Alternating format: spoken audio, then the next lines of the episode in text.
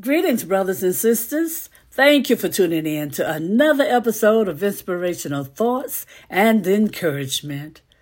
Today's scripture comes from the twenty-second chapter of Matthew, verses thirty-seven and thirty-eight. From the New Living Translation, it says, Jesus replied, "You must love the Lord your God with all your heart, all your soul, and all your mind.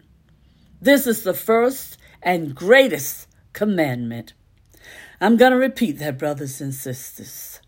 Jesus replied, "You must love the Lord your God with all your heart, all your soul, and all your mind. This is the first and greatest commandment." Mm. Thank you, Lord. Thank you.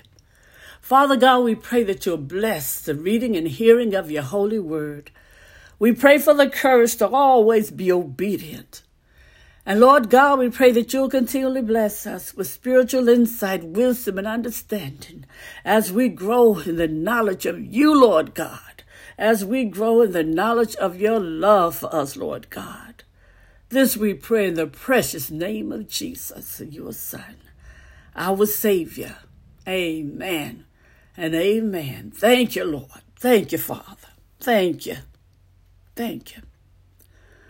Brothers and sisters, in the last couple of messages, I spoke on accepting God's love. Amen. I get you wondering, why should we love him in return?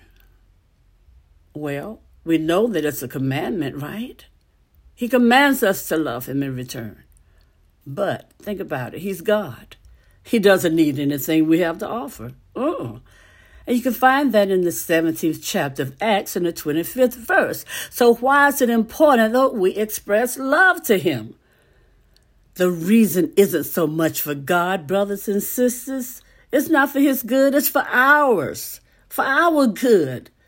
As we adore God, we understand how deeply he really loves us, and we discover who he is making us into.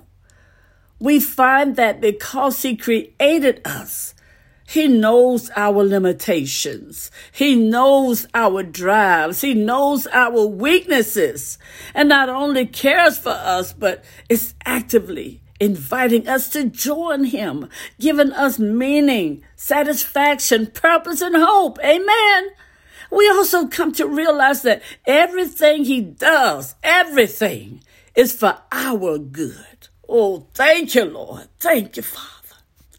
Finally, brothers and sisters, as we express affection for him, he teaches us how to love as he loves, how to give and receive love in the most fulfilling, divine manner possible. So, yes, love God. Even if you're not sure how, just open your heart to him and simply express how wonderful he is and how grateful you are to him. Amen. And how grateful you are for him.